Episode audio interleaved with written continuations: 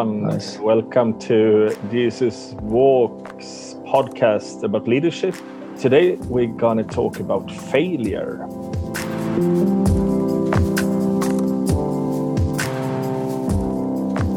But before that, we have an announcement to make, I guess. Is it on Jacob? Yeah, I can start. Yeah. We would like to invite you guys to join us for some webinars that we're going to start.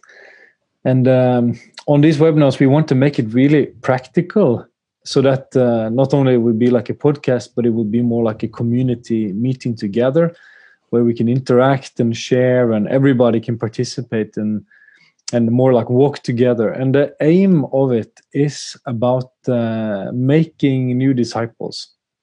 We have a really like this passion and this Jesus Walks community and vision to walk with Jesus and do the things that he does, like also the disciples did. So we would like to start to have like an online webinar every second Wednesday evening. It will start like 8:00 Norwegian time, 9:00 Latvian time, and go for 1.5 hours. And so every second week on Wednesday, we will have this rhythm. And then we also want to see like local expressions in the different cities and countries that also there might be local groups meeting physically together on the weeks where we don't have this, for example. But the aim is to strengthen and equip in actually going out and making disciples like Jesus said.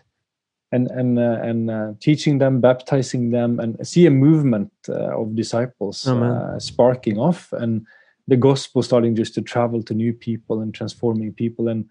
And Marcis, yesterday you had a baptism with 3 people, right? Maybe just a shot from that. Yeah, I think it. The things we share, even in this podcast, is definitely what's on our heart, and discipleship, making disciples, is at the core. Like following the commandment of loving God and loving people, and bringing the gospel to people that do not yet know Jesus. So, yesterday was the privilege of seeing 3 people being baptized in water and filled with the Holy Spirit, and so it's, and some of them. Like one, for example, just came in this discipleship process only in this COVID time. So even like having Zoom, Bible reading groups, and learning how to practice the things, on what we see in the scripture and how it applies in our daily life. How can we be disciple makers? We are practicing that, and by God's grace, we see fruits. And what we want is to give like a training platform for everyone that on whose heart it is, to join in. So we believe it's going to be both revelation level from the scripture, but also like practical tools and testimonies and different ways how we see God has been doing and we believe will be doing. So definitely please join us on this. Yeah, and we will be launching this as an event on Facebook soon after this podcast.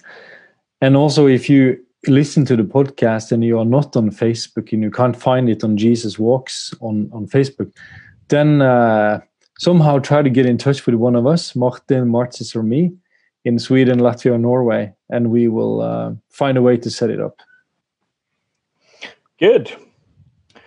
So let's dig into today's subject then, about failure in leadership.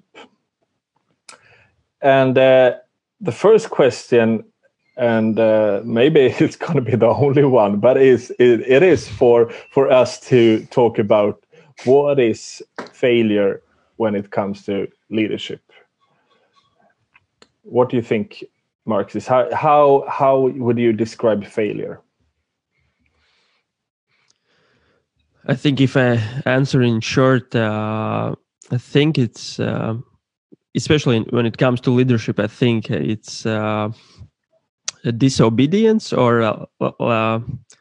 lack of understanding the revealed truth in scripture and kind of going in that path, and also what God has shown like individually, to a specific calling. We have been talking about the calling and the unique kind of path that God reveals. And I think often as a leader, I can have one expectation, what I want to see, or what I have read maybe in church history, or what's on my heart. And then, you know, God speaks or leads in maybe a different direction. And I think the main question I see in my life is, am I willing to go the direction that God speaks, as to like what maybe I would like to see or what people long to see, you know, and it can often be these two kind of trajectories. So I see that's, at least in my understanding right now, is that, yeah, the biggest thing is obedience in whatever God calls you, and say yes, basically, before I know what's ahead. Oh. So that's, yeah, the surrender posture as you lead. Mm. And you are, Jacob? Yeah, I think failure, as far as I understand it, is connected to sin, and in different expressions, and disobedience being one expression of that. Mm. That's the most simple way I think I can put it. And we can talk about, I think, failure. We have failure on so many different levels. I can think about failure like from when you're leading a local church and you are you're dealing with things in wrong ways. That kind of failure is it's not defining your life. That it's not that kind of failure. But of course, when you're leading, you're making mistakes, and you have to repent and see how you can make up. Ask for apology, for example, and also see how you can learn and continue going. But then we have this failure that it's more about the massive ones. We see people ruin their lives and their marriages and leaving ministry and so on. And that's a different like level of failure, I guess. And I think if we are honest, it has happened quite a lot in the recent years, right? I think this kind of, could say, moral failure in many places around the world. When we look to the Christian leadership, I think, you know, just speaking with people, you know, a lot of just disappointments and seeing like big figures kind of, in a sense, falling down due to moral failure or different kinds. And I think how you guys have seen that even, you know, have you been affected in seeing that or, by leader figures having those failures, you know, not just ourselves but seeing around.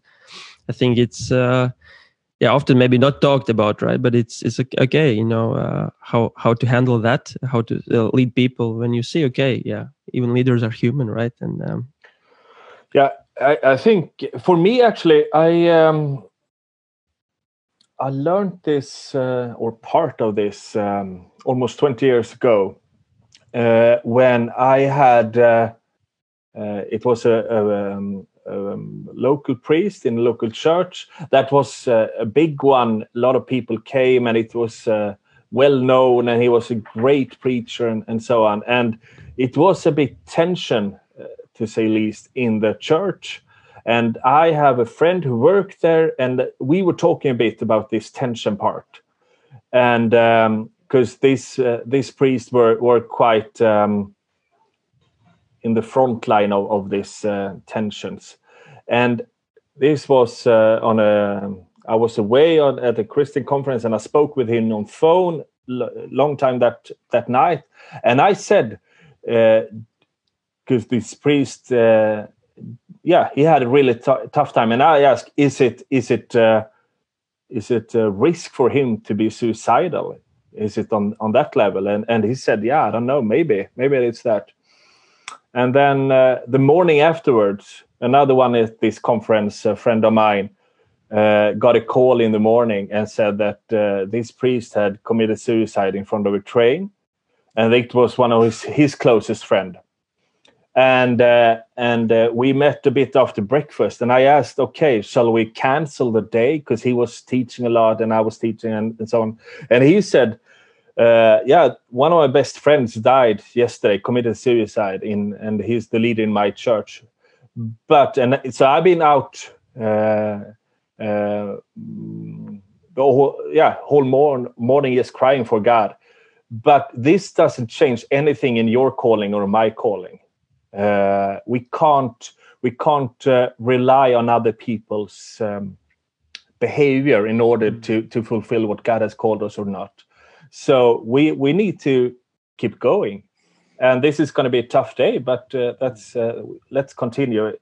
Was basically what he said. It could seem a bit harsh, and I of course he moaned a bit after that as well.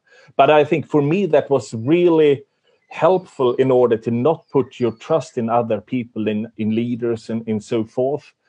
And I've seen that also, that helped me over the years when people around me that been influential and.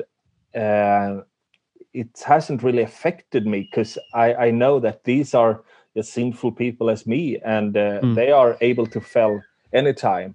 But I've seen it a lot in around me when people has a more view of their leader as like innocent or holy, and they can't really handle this. They're losing faith and they're leaving churches and so on. And I think that's unfortunately devastating. It's this classic important thing in leadership that we need to lead the people to the Lord. Yeah, connect them, like John the Baptist, pointed to the Lamb of God. This is the Messiah. It's not me. I'm just the voice. It's him. Follow him, leave me and follow him, basically, like to that point, so I think it's something about, like, if we can build in that Jesus-centeredness and the personal relationship to God for each person, that each person knows God, knows the scripture themselves, they walk with the Holy Spirit, and to build that relationship, that's maybe the best we can do, that they will be connected to him. If we fail, or if some in leadership fail, that they won't be totally shaken. And I think at the same time, for people in leadership, it's also a responsibility for us to be vulnerable and honest. Yeah. We don't pretend that we are perfect in the way that we live, and when we fail or when we stumble, when we need to repent and ask forgiveness and our weaknesses, that we can be open about it. And I think that creates a much more healthy environment and honest environment for everybody to see that somebody may have a leadership responsibility, but they are just like other people. They are just people.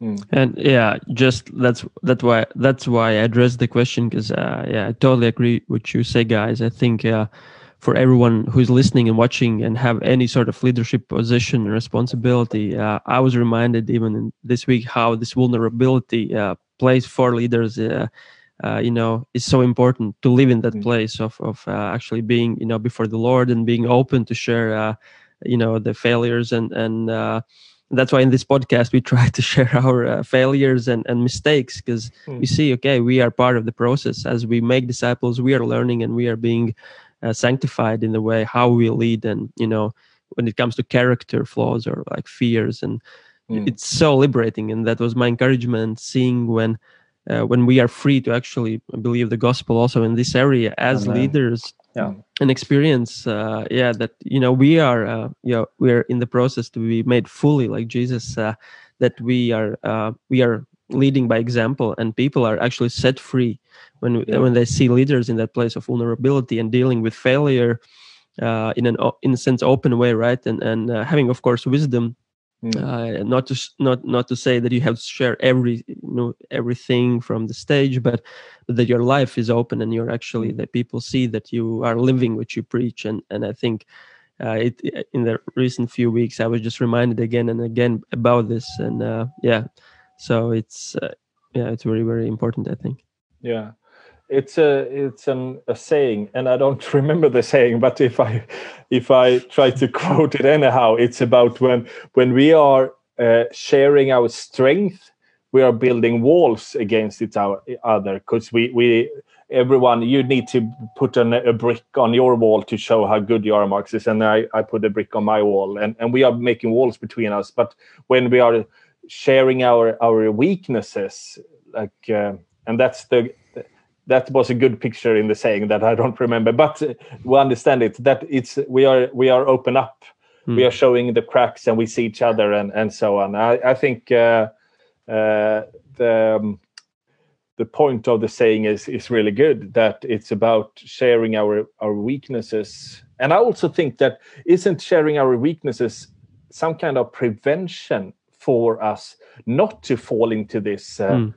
Because isn't it that when I'm trying to show how great I am in front of other people, and I know that I'm really not, it creates a lot of stress, and I get distant from other people, and then when I get distant, I think I can take shortcuts, like I can use a bit money there, or I can use my power for that, or so on, or I need to handle the stress by sexual immorality or something else. So it's I also think it's preventing us from doing this. These failures when we are living in a more vulnerable attitude. It's healthy for us, like the Bible says, to confess our sins to each other. I think that we are accountable to somebody, you know, and that's a safety, because we have an enemy. The enemy is the enemy, which is the devil, right? He's the one who wants to make us fall, but we are all for each other to stand and help and support, and so. It's like a real safety that we can be honest and have somebody to help us. We don't walk alone. We don't stay isolated. And then we suddenly, it crashes like nobody knew it. And suddenly bang, everything goes down. It's not a healthy sign. It's not, but it's also very tragic. Yeah. And I mean, especially tragic, you know, instead of judging those people, it's horrible to hear about your friend, Martin, or the friend of your friend that committed this suicide, you know. So I mean, we have to fight for each other, basically. Yeah, definitely. Yeah, but and if we, sorry, Marcus. No, go for it. Okay, because if we think now that we have the more natural failure, that we are saying something stupid or didn't do what we said or something, that kind of failure is more of an everyday failure that we need to handle and get back. And then we have this more of a moral failure that is, I think, quite easy. It's easy defined what is it and what's not. A good example is like David in the Bible, who both had adultery with a lady and killed her husband. It's easy. It's no grayscale there. It's very easy. But I think we have another layer of failure that's a little bit more grayscale or a little bit more difficult to define. And that's when things didn't turn out as we planned. I can take an example.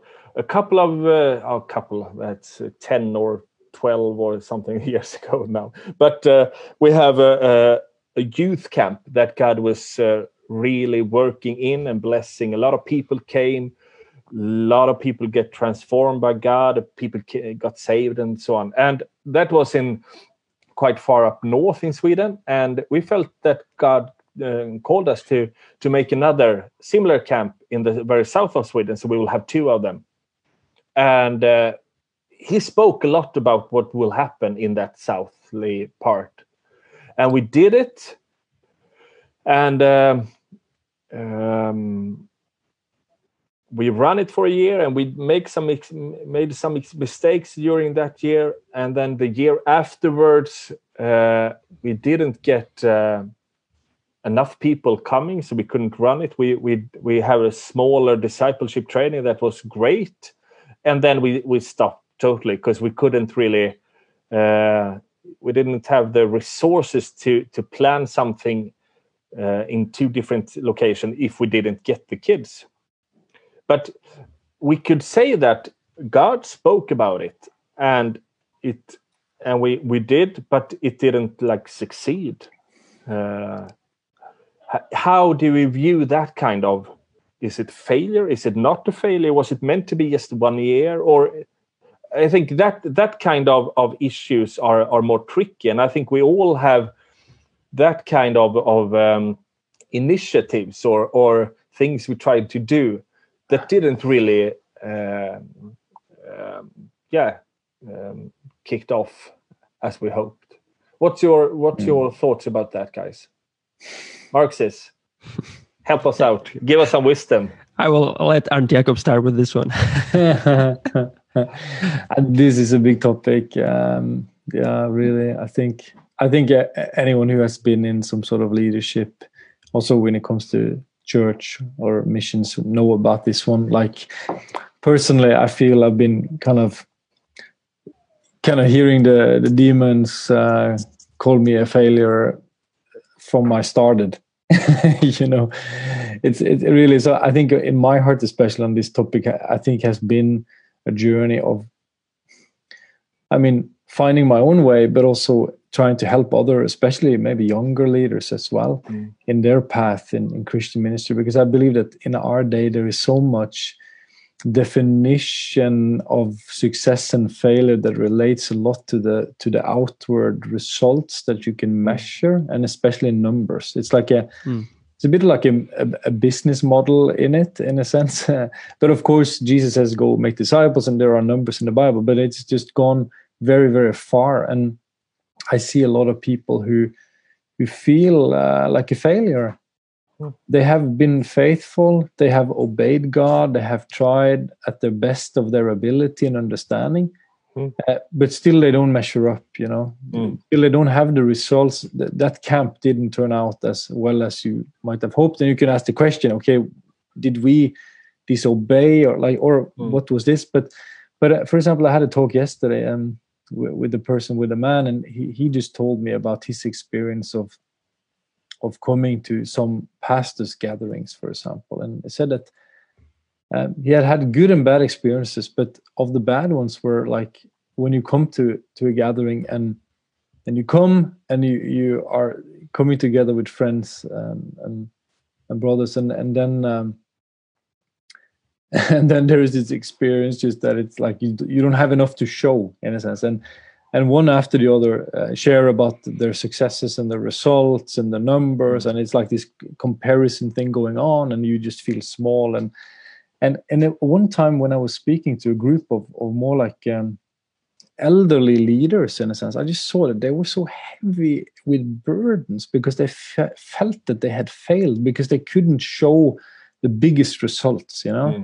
And they were thinking, you know, I could only see it on their face. They were thinking kind of like, you know, maybe it's over for us. You know, we are not the young new generation, and we don't know how to do this. This is like a complicated business strategy. We don't understand it, you know. And they really, I saw it. They were really struggling, asking, questioning themselves, and I felt the Holy Spirit just tell me, just leave what you were supposed to teach on to these people about church planting, and just speak about me. Jesus told me.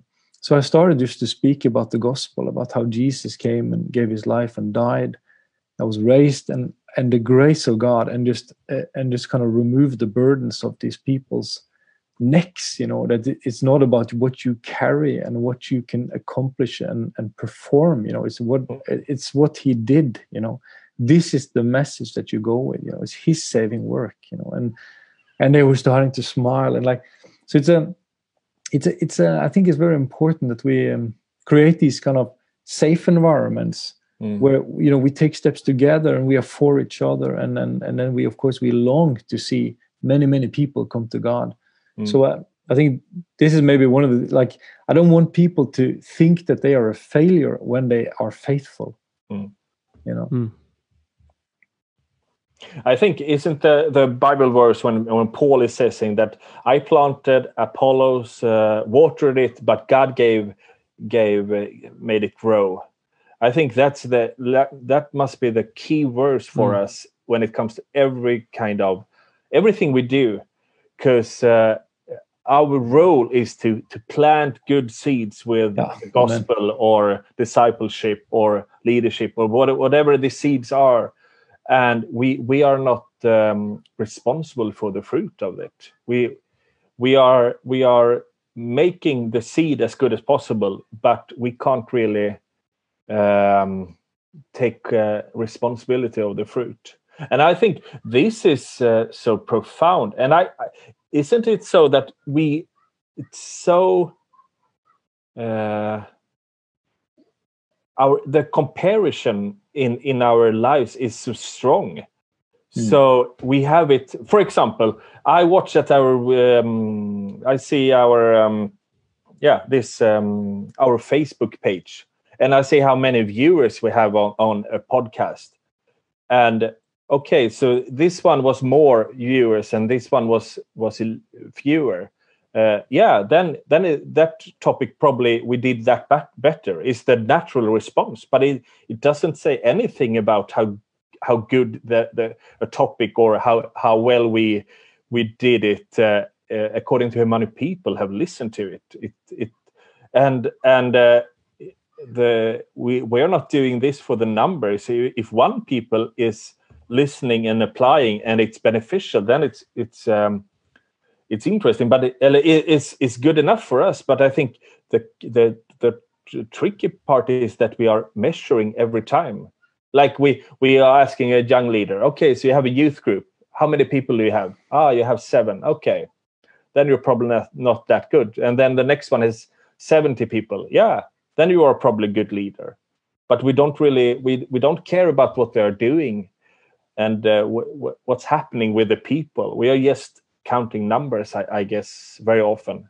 And that's challenging. Yeah, it's a classic. I think it's a little bit like American influence, but God bless America. There's so much good from there. Seriously, like really.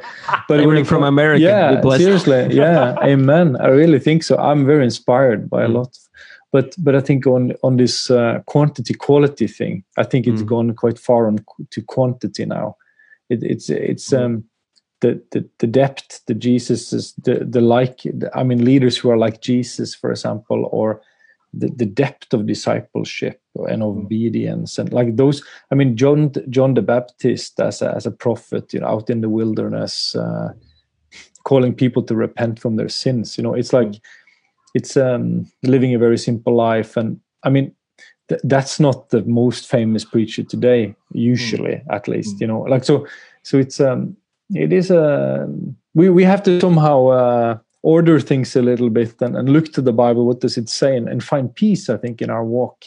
Yeah, but it's amazing, of course, with the people who are like Paul. You see, just they give it all, and they suffer and they work hard and they are obedient and they go through and they believe God, and that's what we want, of course. I mean, so we should have examples. We should be inspired. We should honor people who are worthy of honor and understand that we have many things to learn. So, amen for that too.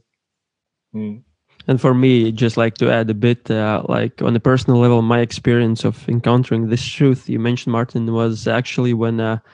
I first started obeying God, praying for the people on the streets. And, I read the scripture. It's written quite clear. I felt very specific prompting of the Spirit to go for it. So, I believe, I obey the scripture. I hear God, I act on his behalf. So I'm kind of going for it, overcoming my fear. And again and again and again, I prayed and nothing happened. No move of God in a visible way. People just a bit confused. And what happened during that period, when I look back now and I concluded, was actually I still know God spoke to me, and later I felt that he said that he wanted to show me that the obedience part is mine, but the kind of the end part, or like the so-called manifestation or the fruit, whatever you put it, that's his part. Yeah, it's good. And to find delight in actually obeying, even without seeing the so-called visible fruit, which still, of course, gives me joy when reading or seeing. And later I experienced that, but something happened in that journey, and that actually I found that what God said through Samuel, that it is, it's better to obey than to bring any kind of worship, like ministry to God. He says, obedience is what I want. Yeah. And for me, I learned it in a sense in the hard way, but I was alone, and I felt that was like a needed lesson in my walk. And still, till this day, I have full faith God heals. And, I have full faith that, God can encounter people, and I have seen that. but something is that I'm free if it even doesn't happen. And I mean, there's beauty found in obedience and saying, God, you know, it's you who brings the, you know, the move, or and I give it to you, and I obey my part, and I know you bring the increase. So I think even for leaders, just have that sense of like, as Eugene Peterson said, this about like obedience in the long, how he called it, he had a good a long obedience in the same direction. Yes.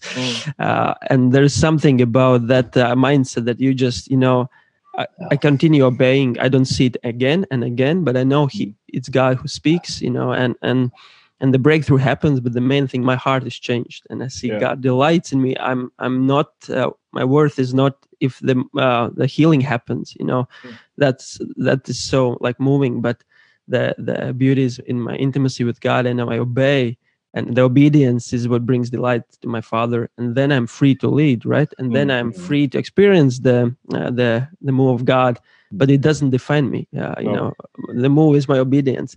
So I think for me, it's just like a subtle nuance, but it actually changes so much if the revelation comes and you're free and you just keep going. So just like release people to just be open with God about that. Yeah. It's like music. But isn't it this the first commandment, that you shouldn't have any other gods? And we think that we shouldn't worship Buddha, or we shouldn't worship our career or money. But I think it's also is that God needs to be God, and we don't take His place, because in here we want to take God's place and say, if I'm praying with the right technique and in the right faith, people get healed. And then in that way, since I'm God, because I'm this ruler of everything, I can control stuff. Or I can, if I say this, people come to faith and so on. I think to handling that over to God and say, you are God, it's your responsibility, it's you who brings the fruit, it's you who brings salvation. I can just put seeds out and see what's happening. And I give that over to you. And isn't that the heaviness of the pastors that you spoke about, Don Jacob? Isn't it that they are taking a responsibility that is God's? He says, I will build my church. But it's so easy to say that, to think that, this is my responsibility. I need to have this. And if it's not fruitful, it's my fault. Yeah. So I think, preach it, Martin. Liberate the pastors. Amen. No, but to say that, totally. This is yours, God. You are God. I'm not, and I'm. I will sow my seeds, and you are responsible. I got quite. I learned this. The first guy that I were with when he came, the first one who came to faith through me, so to say. It was so, because I thought, now done something good. And then I realized and heard that his dad has been praying for him every day for his whole life. And he was 23 or something about that time. Yeah, exactly. And I had one evening with him. And I think, I done something great. And then that guy had prayed then for several thousand days for his son. So, and I just felt, I just skip this. I don't. It's no use counting. I did probably my part that day, but God is this superior one who's having control. He's leading. He's looking at the seeds are planted, people are watering it, and then he can harvest people. It's not me doing that.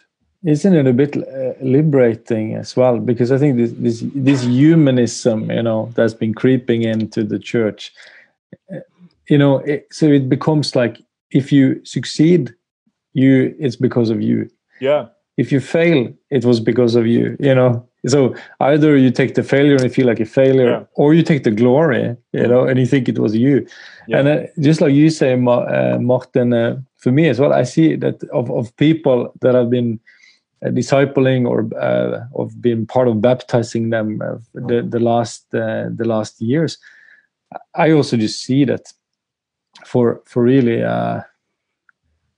quite a number of them, you know, you play this little part, or you play one part, and sometimes even they have met God alone. Several of them, actually, of the latest ones, have met God on their own, and they just kind of come. They are being kind of sent to you, and then you are to do a stewardship of that period. But the nice thing is, then we become more like a people, and God is the one doing it, right? Mm.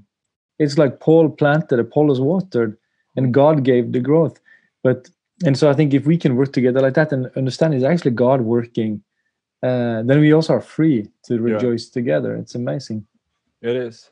But I also think that it's a Bible verse when it says that my ways isn't like your ways, and your ways isn't like mine ways. God is saying that His plans aren't in the way that we should plan stuff. So what we think is a total failure, it could be a huge success.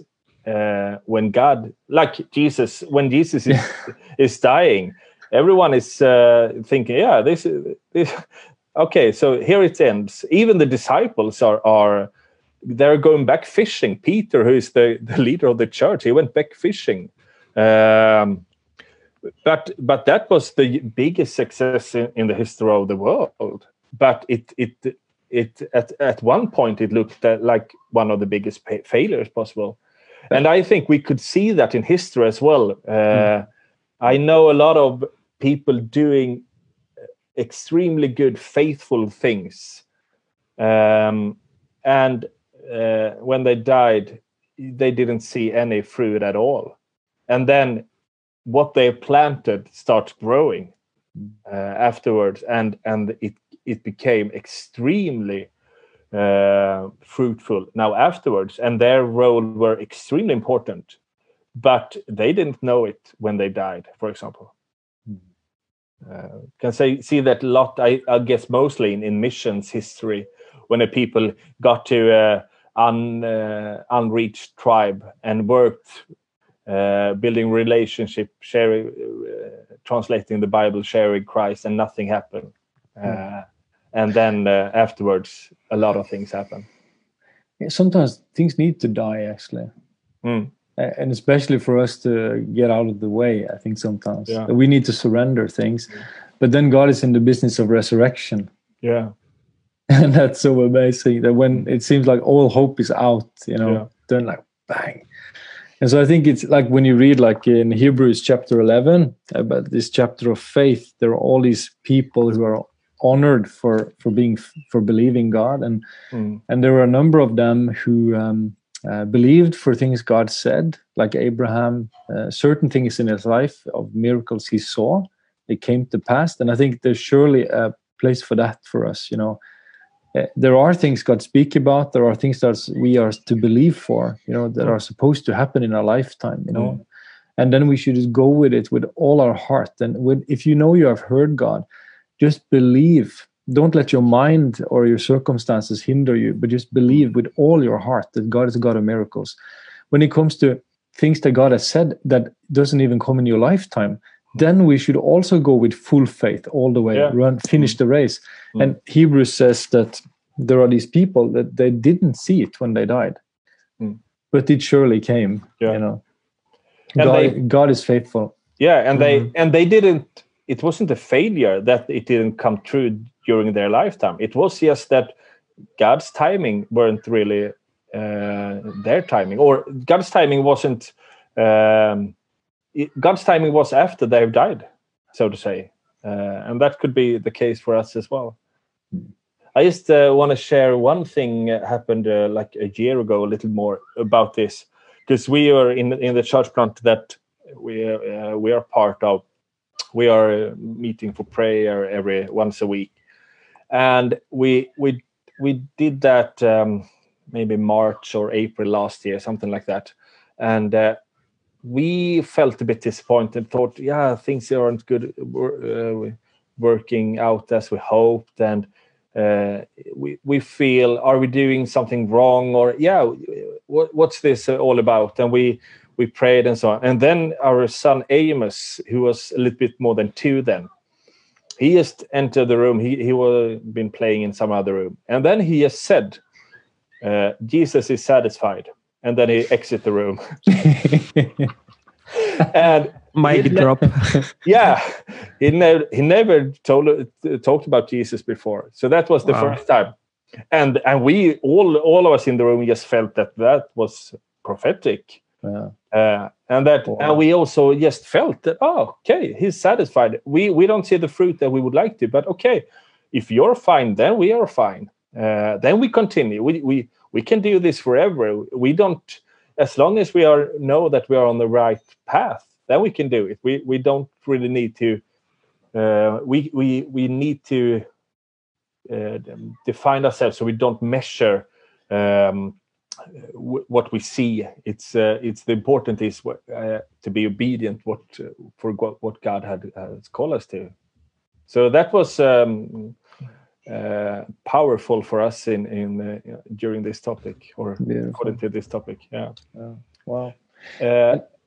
Can I just throw in? I know we're kind of maybe wrong here, but I also had a similar experience sometimes. Just input, like sometimes I've been really struggling because maybe you come to this place, like you say, Martin, where you feel that things are moving slowly, or there is like this kind of resistance in ministry or in church life, and you don't really know what to do. You know, so you don't. You just feel things are kind of heavy and slow, and you have these longings for God to move, and you feel a bit inadequate as a leader. You don't know how even to get your life to be revived, or the people in the church's lives to be revived, and not long ago I had such a day where I was really just like kind of, God, you know, like I felt like it's almost like something standing in the way of those things that you long for. And then my wife, Leva, said